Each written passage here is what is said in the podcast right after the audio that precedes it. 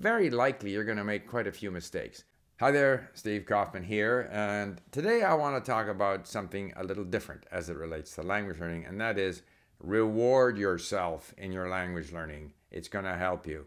Remember, if you enjoy these videos, please subscribe, click on the bell for uh, notifications, and if you follow me on a podcast service, uh, please leave a comment. So, the biggest problem that people have in language learning is that they give up. They get frustrated, they don't feel that they're making any progress, and they stop continuing to listen, and read and study the language. And I think there are a number of things that we can do to maintain our motivation. But one of them is to reward yourself. Like, I decided to go back to Turkish. So I was listening to Turkish while out for a walk. And while I've now forgotten a lot of my Turkish, but I recognized that I hear the words very, very clearly. I don't know necessarily what the words mean, but I hear them. So in any whenever we're learning a language, when we're at a stage where we hear the words clearly, the where a word ends and the next word begins, and, and we kind of notice that word very clearly, we just have to look it up. We don't know what it means or we've forgotten what it means. I give myself credit for that. I say, yeah, wow, you know, it's going to be fun relearning Turkish because I hear the words so clearly. I have mentioned before that we shouldn't, you know, get upset when we forget things or when we um, are unable to say things or when we don't understand things. It's far better to reward ourselves for the things that we are able to do. And and that's something that we are able to do should be something that's a little difficult to do because it's a if it's a little difficult to do and we can reward ourselves the brain actually likes that. Apparently, there's you know research that talks about this being you know in the zone and attempting to do something that's a little difficult, but actually being able to carry it off. We have that sense of achievement. We are encouraged. The brain is gets I don't know a shot of endorphins or whatever, and wants to do more of that. So it's important to reward yourself. Unfortunately, traditional language instruction works more on the principle of penalizing us. So we have a test. We're going to test what was just taught. The teacher's going to test you. Very likely, you're going to make quite a few mistakes. As you're doing this test, you're almost reluctant to answer the question because there's a high likelihood you're going to get it wrong.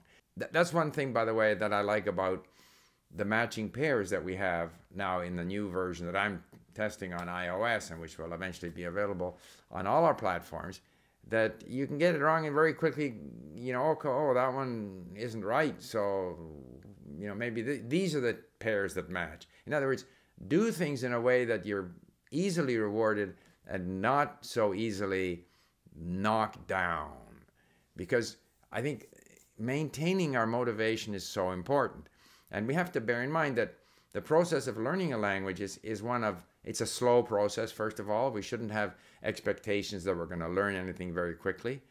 And it's sort of like peeling layers of an onion, or I've compared it to a jigsaw puzzle. Slowly, slowly, things become, you know, clearer to us. So if at first I I hear the divisions, you know, where a word ends and where the next word begins, but I don't know what the words mean. But still, I can accept that as a step in the right direction. Wherever it's possible to say, good, you know, you did that. That's why we have our statistics at LingQ so that when we're in that long period where we don't have the impression that we're improving, at least the statistics tell me that I've been active and I've created links and I've read so many words and I've listened to so many hours because I know personally that if I am active, then I will learn. That's the advantage of this idea of having a challenge where you're trying to maintain your streak because even though you may not feel you've improved that day, at least if you maintained your streak, you did something, you're rewarding yourself for your level of activity. Because even though learning a language is a slow process, if you stay with it, if you remain active, you are going to improve, even though very often you don't really feel that you're improving. So, my, the, main message today is reward yourself for what you can do. Don't criticize yourself for what you're not capable of doing, there will be many moments when you perhaps disappoint yourself, and you shouldn't, you know, emphasize that sort of disappointment or frustration. You should give your credit, give yourself credit for things that you are doing, whether it is hearing something, whether it is, you know, if you're studying Russian and you notice more and more you're seeing the letter that we think is P actually as an R, you know, in the Cyrillic alphabet, all of these things that seem frustratingly difficult to do, not because they're difficult, but because our brain isn't getting used to it. And wherever we have an opportunity to recognize that we have stepped forward, taken a step forward, or at least that our uh, statistics at LingQ show us that we have been active, we should say, we should accept the credit for that. You're doing well. And this might sound sort of silly, you know, how very often now in kids' sporting events, they want to give everybody a prize. It's not a matter of giving everybody a prize. Obviously, if you have a race, somebody came first, second, and third. But language learning isn't a race. Language learning is a long, uh, long distance run where you have to develop stamina. And one thing that's going to feed that stamina is giving yourself credit for what you're doing, what you're achieving, and how active you are. Okay, so, so let's have a look at how these statistics might be motivating. So I decided to put a little effort into Turkish. So over the last three days, I've been doing quite a bit of listening.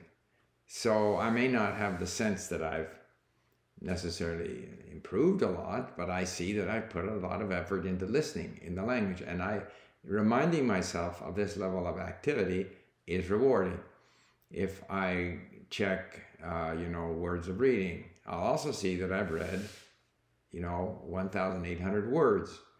Um, this is, you know, you need to remind yourself that being active is going to get you there. Obviously, if I look at, you know, this month, I'll see that all this activity is in the last few days.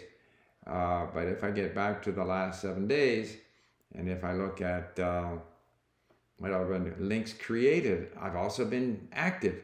So uh, it's just a minor thing. Uh, you know, my coins, I'm exceeding my daily, albeit a very modest daily target. Uh, I have, on occasion, when I've been in a, a, challenge, I've set a much more demanding target. I've set a target of, let's say, 400 coins a day, uh, which is then tough. You've got to work to, to, to hit that.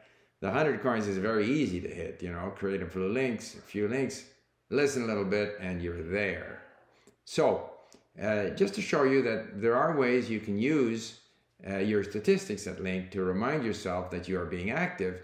And if you believe, and you should believe, that if you're active, you're going to improve, then that should be uh, motivating to you. And uh, before I end the video, I thought I would direct you to a couple of videos that I did on related subjects not so long ago. Uh, one talks about motivation, uh, how to stay motivated, and the other talks about frustrations. And obviously, if we can reward ourselves, we can stay motivated and we can avoid frustration. Thank you for listening. Bye for now.